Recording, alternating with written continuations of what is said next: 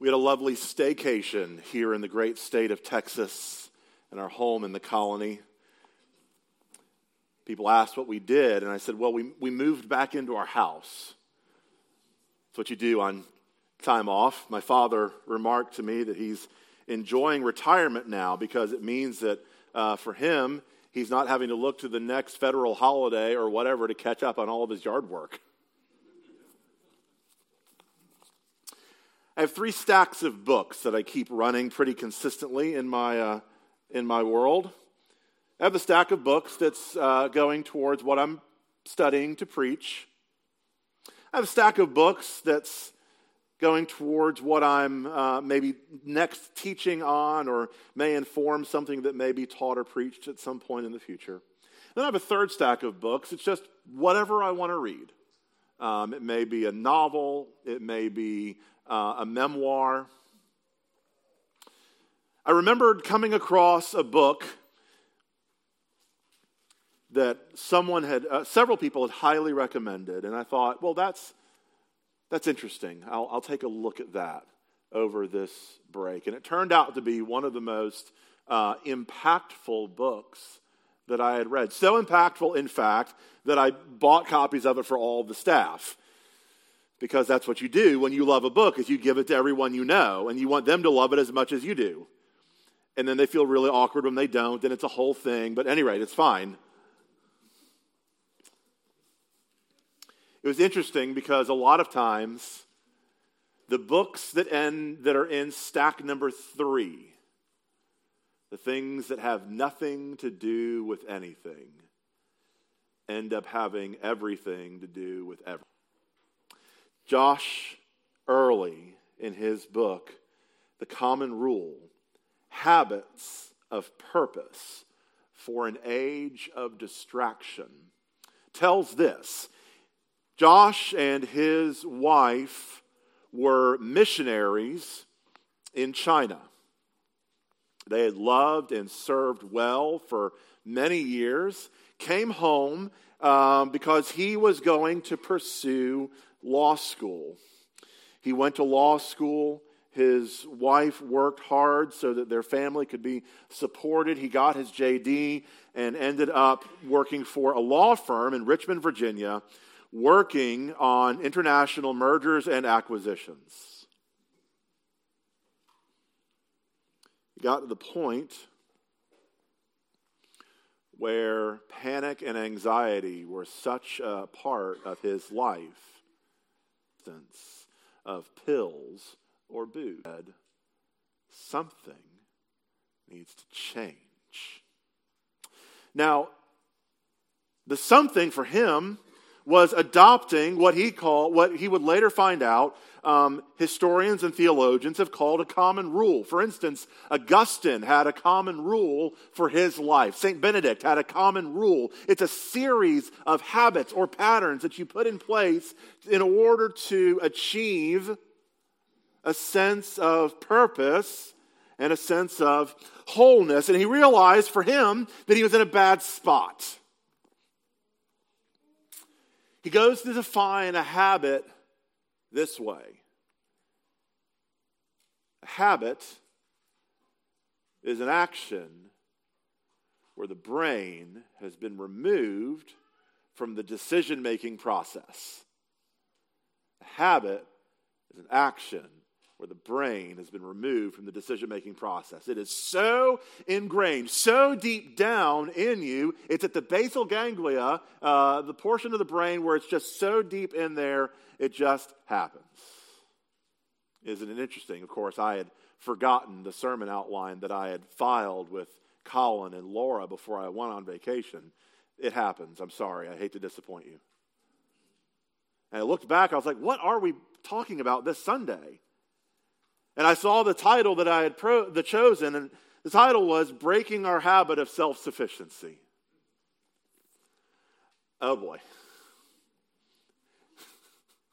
so here I am reading a book about these common habits that he has, one of his habits that he adopted in his world, which again, this is a very 21st century book. Scripture before screens. Some of you may need to hear about more about this. Oh, really quickly. He says that um, we are all made to be a part of a story, right? All of us are made to be a part of a story. And we're always looking to answer the question what part do I play in the story. The problem is when you get one of those screens in front of you, whether it's the one that you hold on your hand or the one that may be mounted, sitting on your bureau or mounted on your wall, see, that screen is trying to tell you who you're supposed to be in the story. Are you supposed to be the indignant one, the outraged one, the better than one? Or it's telling you who you need to impress that day. If you dive into your emails first thing, or maybe it's telling you who's not very impressed with you. Or all the things you failed to do. Or all the things that if you had just done this, this, and this, your world would be better. See, we're all made for story, and we're all made to find where we fit in the story. And so the reason he says scripture before screens, the first thing when you do getting up in the morning is because you're looking for where, where who am I and where do I fit in the story? And so to look to the Word of God and understand the story that we're all a part of I don't have to impress. I'm beloved. I don't have to fear because the God of Israel neither slumbers nor. Have you ever tried to break a habit? Some of it's gone well. You know what your bad habits are? See, we are struggling with even identifying habits that we don't know are habits. There's a huge market these days feeding into this notion of being self sufficient. Speaking of books that are being published, here's one title of them. This, this never ending cottage industry of publishing, uh, here's one of the titles that I found the ultimate self sufficient handbook, a complete guide to baking, crafts, gardening, preserving your harvest, raising animals, and more. The first question, of course, is if you're self sufficient, why do you need a book? Most of us would not be so foolish as to announce to ourselves and God in the world, I am self sufficient. See, we're more nuanced we're more tactful, we're more. Instead, we say, I would like to work hard to have enough money so that I don't have to worry about money anymore. Dave Ramsey would approve. But what are we really announcing? I want to have enough so that when the unexpected comes, I'm still in control. See, we can find good classes and good scriptures to say and justify why we should be doing all these good things. But, it, but here's the thing about it it's all fig leaves. When I was in college, I was a music major. Music majors are weird. Because a lot of times you're registered for 13 or 14 or 15 courses at one time. The problem is some of these courses carry zero credit hours, some of them carry a half hour credit hours, some of them are one credit hours, and they take all your time. I could always, always justify why I was so busy. But the busyness was a fig leaf because I. What are your habits? What are your habits? Being dependent makes us uncomfortable. Being vulnerable makes us uncomfortable. We want to be in control. We, would, we, we all, all of us have a bad, and what I would venture to say is a fatal, potentially fatal habit of self sufficiency. If you are being habituated by something that could end up killing, Micah is dealing with a people who are in desperate need of being rescued. But the first thing they need to do is know that they need to be rescued. We're in Micah chapter 5. Turn there if you would. It's printed in your program. I'll remind you while you're turning there that this is the part of Micah that prophesies about a redeemer, a rescuer, a shepherd to come out of Bethlehem. Bethlehem, a place so small it doesn't even show up on the map. The one who would stand and shepherd his flock in the strength of the Lord. Micah 5, the uh, second part of verse 5 through the end of the chapter, stand. And he, this great shepherd, shall be their peace. When the Assyrian comes into our land and treads in our palaces, then we will raise against him seven shepherds and eight princes of men. They shall shepherd the land of Assyria with a sword, and the land of Nimrod at its entrances. And he shall deliver us from the Assyrian when he comes into our land and treads within our border. Then the remnant of Jacob shall be in the midst of many peoples, like dew from the Lord, like showers on the grass, which delay not for a man, nor wait for the children of man. And the remnant of Jacob shall be among the nations in the midst of many peoples, like a lion among the beasts of the forest, like a young lion among the flocks of sheep, which when it goes through treads down and tears in pieces. Your hand shall be lifted up over your adversaries, and all your enemies shall be cut off. And in that day declares the Lord, I will cut off your horses from among you and will destroy your chariots, and I will cut off the cities of your land and throw down all your strongholds, and I will cut off sorceries from your hands, and you shall and I will cut off your carved images and your pillars from among you, and you shall bow down no more to the work of your hands, and I will root out your Asherah images from and in anger and wrath I will execute vengeance on the nations that did not obey. This is God's word. Let's pray. So, what are the three things that we see in this passage that are needs for rescue? Needs for rescue. There's a need to be rescued from obstacles. Okay? It's one of the things that you see throughout this text is the need to be rescued from obstacles. Here's the second thing that you see the second thing that you see is the need to be rescued from ourselves. And then here's the third thing that you see the need for that rescue to come from the outside. I want you to listen, my young friends, my young. Listen for these stories. And finally, I want to offer a word.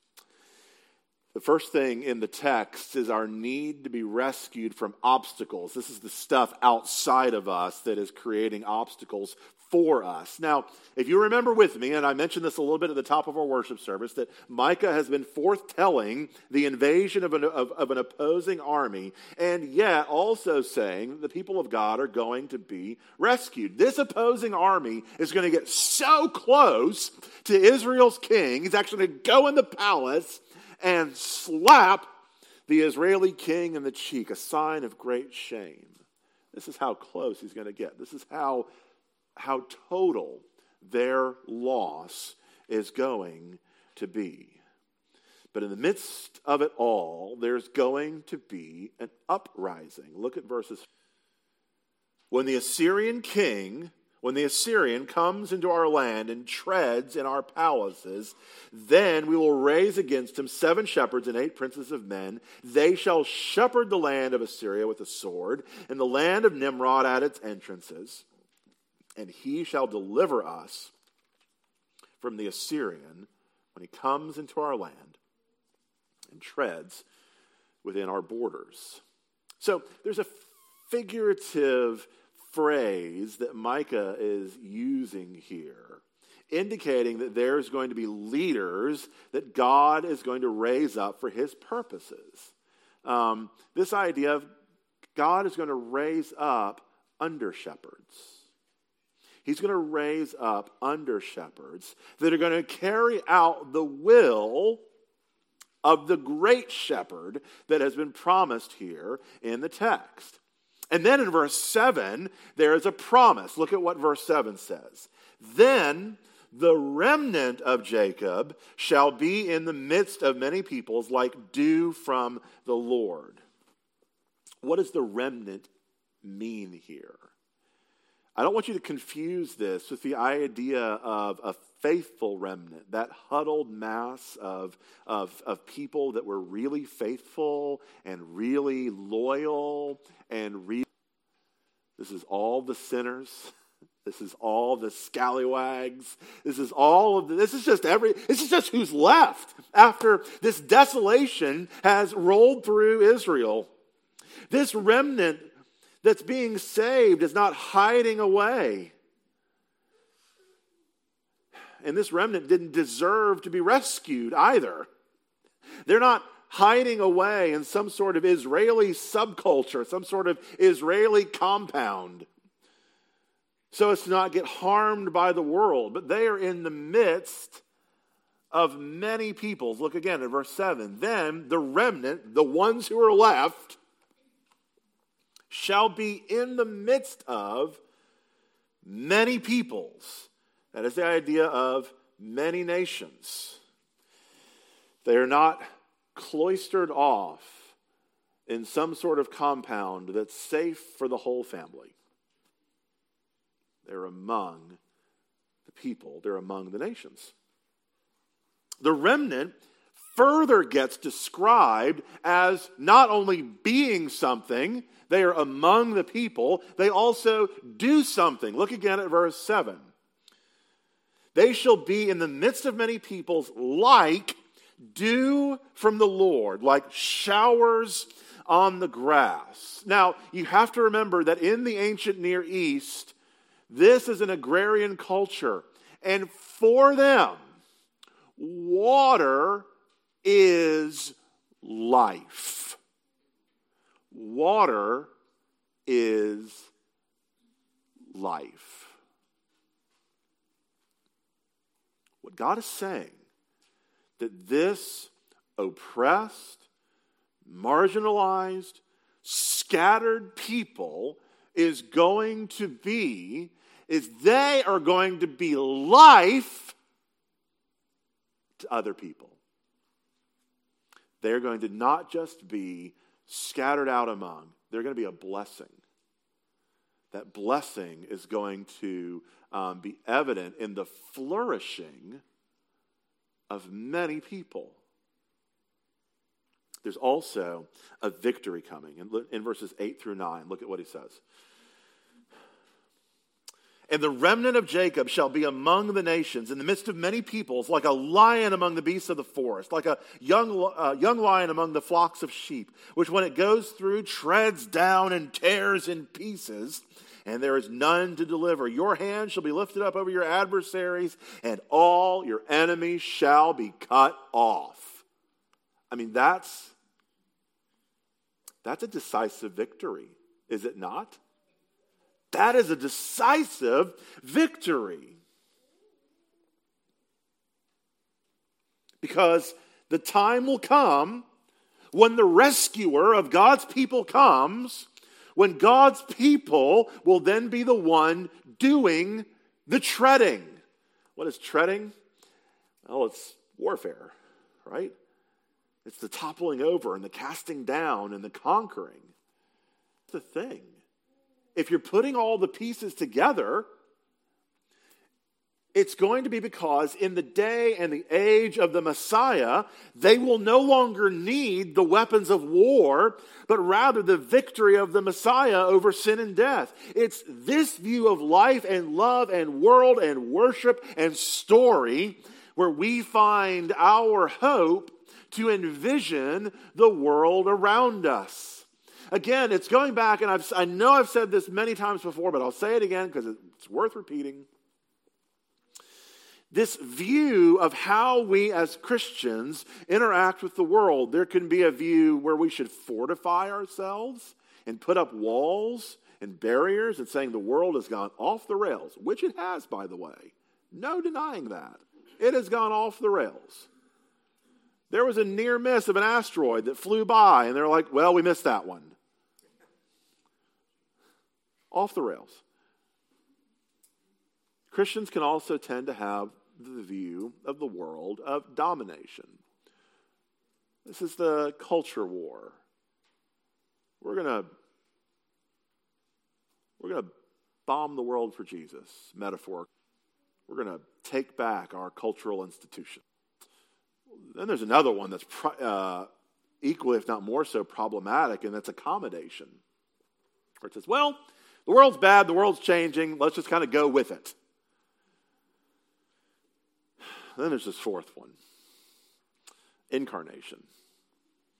That we draw near towards our neighbors in the way that Jesus took on flesh and drew near to us. How you think about how you're going to engage the world defines the story of the world that you tell. See, if you, if you define the world as something that you need to be safe from, then the world is a fearful place, full of things that could ultimately hurt you or kill you. If the world is full of your enemies, it's hard to have compassion on people whom you hold if the world is something you aspire to, then there's nothing stopping you in bringing all the world's vision and values into your own life. But if the world is a place that is full of hope and wonder, not because of what it is now, but because of the vision of what it will one day be, because of the Son who came and lived and died and rose and is ruling and reigning and poured his Spirit out, and who said to us, In this world you may have trouble trouble, but take heart, I have overcome the world. You see, when we get implanted into that story, we go not in fear, not in bravado, but in humble hope. We are all looking for where do we fit in the story and who's going to tell us that we're enough.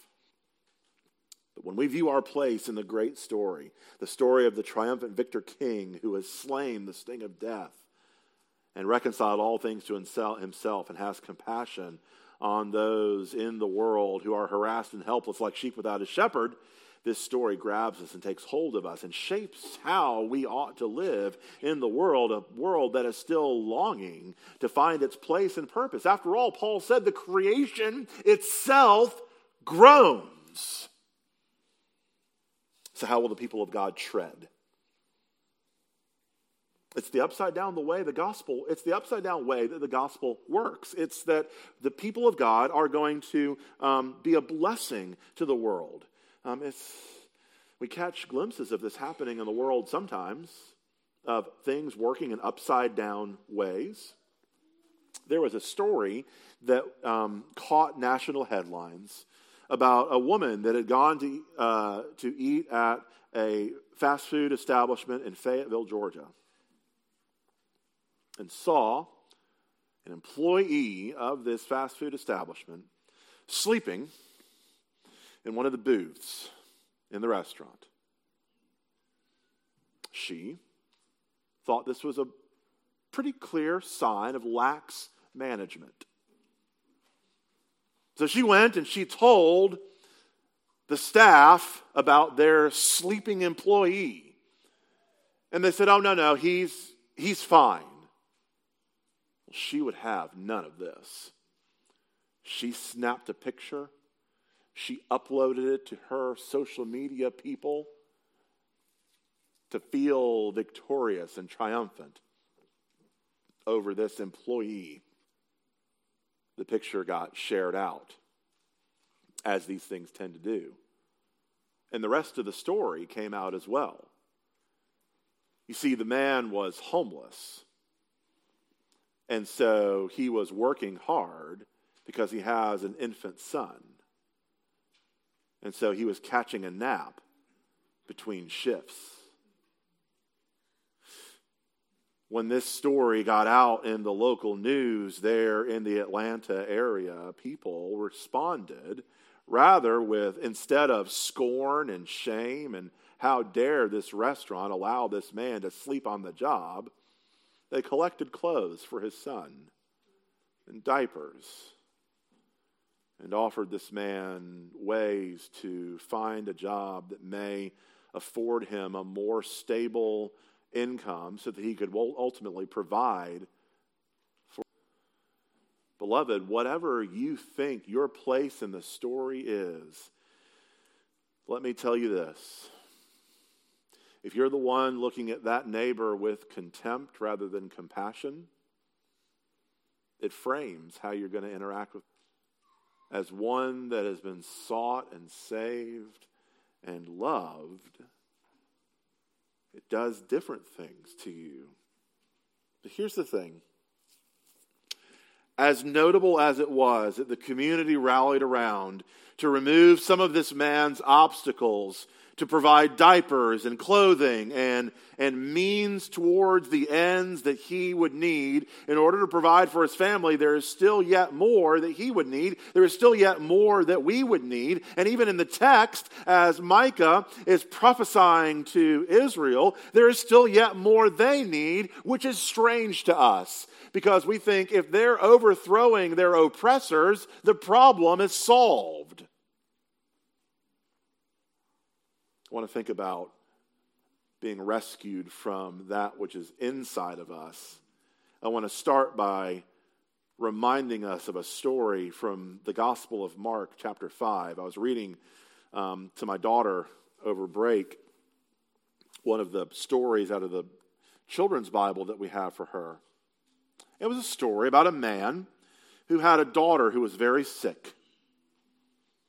For those of you that are um, following along in Mark 5, this is the story of Jairus. Jairus comes to Jesus and says that his daughter is very sick and that the teacher should come right away. But there was another woman as well. There was another woman in the story that also was very sick, but she doesn't have a name. And that's interesting, isn't it?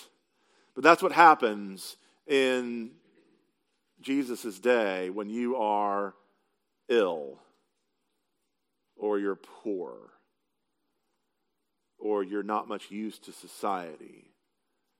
You don't get a name, you get a description of what's wrong with you. You're a leper, you're a prostitute, you're a tax collector. Or, like this woman, she's been bleeding for 12 years. And she heard that Jesus was in town, and so she goes and thinks to herself, I know what I'll do. If I can go and touch the hem of his robe, I'll be healed. Jairus has come and he's bringing Jesus through the throngs and the crowds of people. His disciples are going with him towards his daughter who is very, very ill. And just in that moment, Jesus stops and says, Who touched me? Now, you know the story because you know that the disciples had to be thinking to themselves, we're in a crowd. Who hasn't touched you? But Jesus said, No. My power, power went out from me. Can you imagine? Can you imagine what Jairus must be thinking at this point? Who is this teacher? My daughter is ill, and we're wondering who touched him in a crowd. In modern medicine, if you were ever to go to an emergency room, the emergency room identifies the most severe or acute cases, the most life threatening cases. Jairus' daughter is near death, and yet Jesus stops to address a woman who's been bleeding and has, I mean, it's not good, but she's had the condition for 12 years. While spending time, word comes back to Jairus that his daughter is. Just for a moment, imagine this that Jesus has stopped for a woman with a bleeding condition while spending time with her. Jairus' daughter dies. The circumstances are bleak. And you and I have been there before, maybe not in this particular instance or in this type of situation, but we've all been there before where the circumstances in our life are bleak and they look terrible. And we say to God, Come on, God, why does it have to be this way? And yet, what Jesus does is he looks at Jairus and he says to him, Don't fear, only believe. Don't fear, only believe.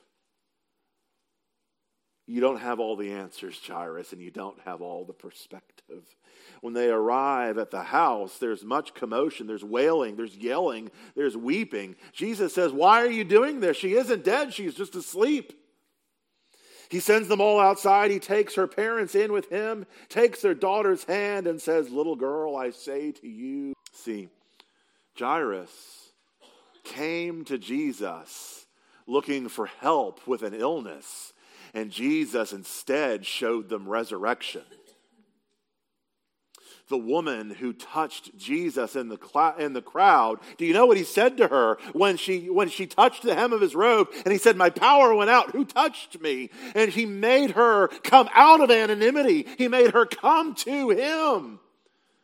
This woman who was so ashamed, who just wanted to touch his hem and go back into anonymity where she had been, risked everything. And when she touched his hem, he called her forward. Instead of shaming her, he said, Daughter, your faith has made you well. Instead of a nobody, she's a named somebody.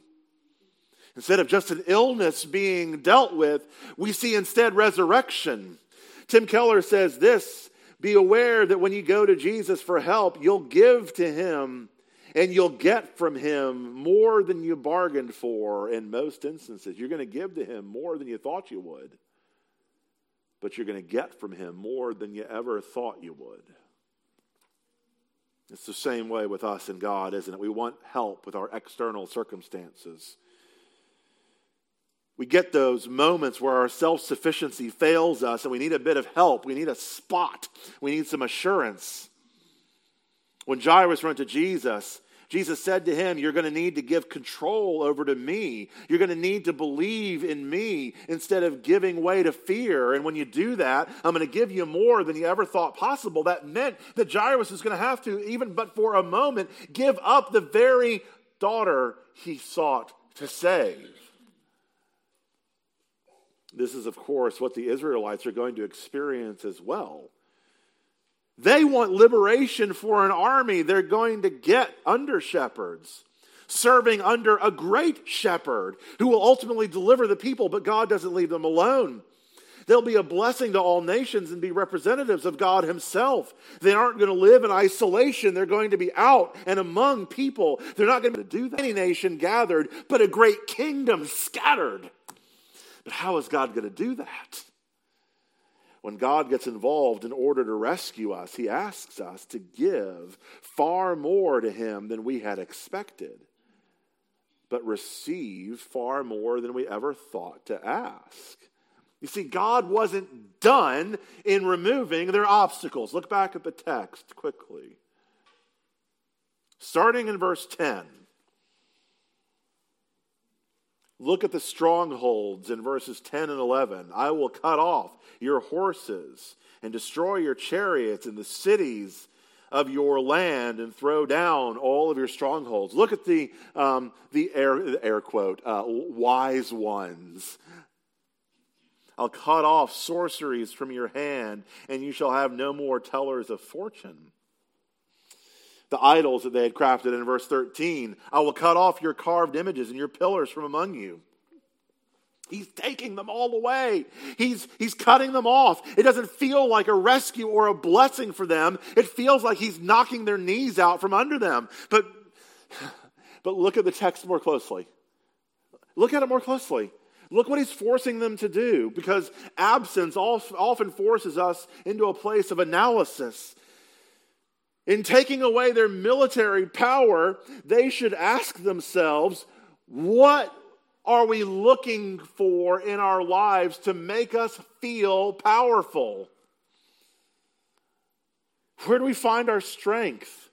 By the way, these are fantastic questions that we should ask us ourselves as well.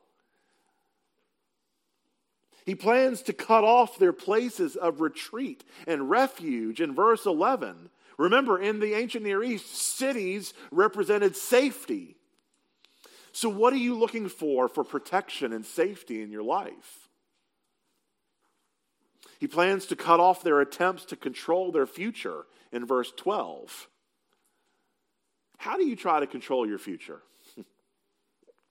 What do you worry about in your future? What decisions cause you stress because you feel that your happiness and their outcomes are intertwined? He plans to cut off their allegiances to false gods. I will cut off. I will cut off. God was rooting things out to rescue his people, to rescue them from them. You see, the problem, friends, is that we all have fatal habits of self sufficiency.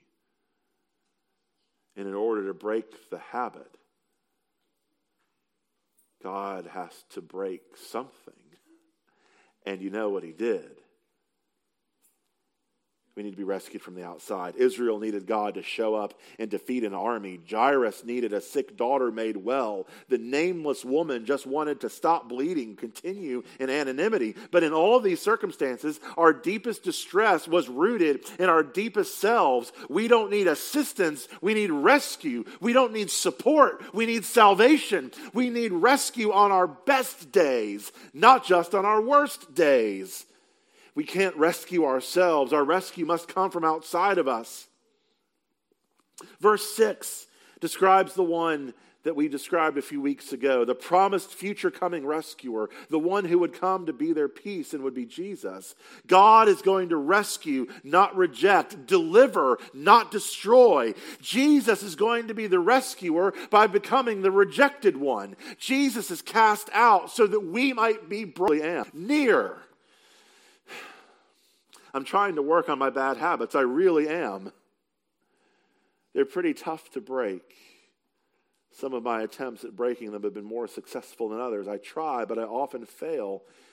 The reason that I don't lose hope, though, in trying to break my habit of self sufficiency is that it isn't up to my willpower or my effort or my gumption or my strategies or my plans. It's up to Jesus. It's all up to me simply to be needy and desperate, to be repentant, and to look to the one who came to be broken for me, who isn't going to let go of me, who isn't going to give up on me. Do you know that you have a habit of self sufficiency? Are you aware of all the places that it shows up in your life? I can tell you how you can find it. Find the things that make you the most anxious. Find the things that define for you the most meaning. Find for you the things, find the stuff that you've cloaked in so much good intention that no one would ever question this thing come the world.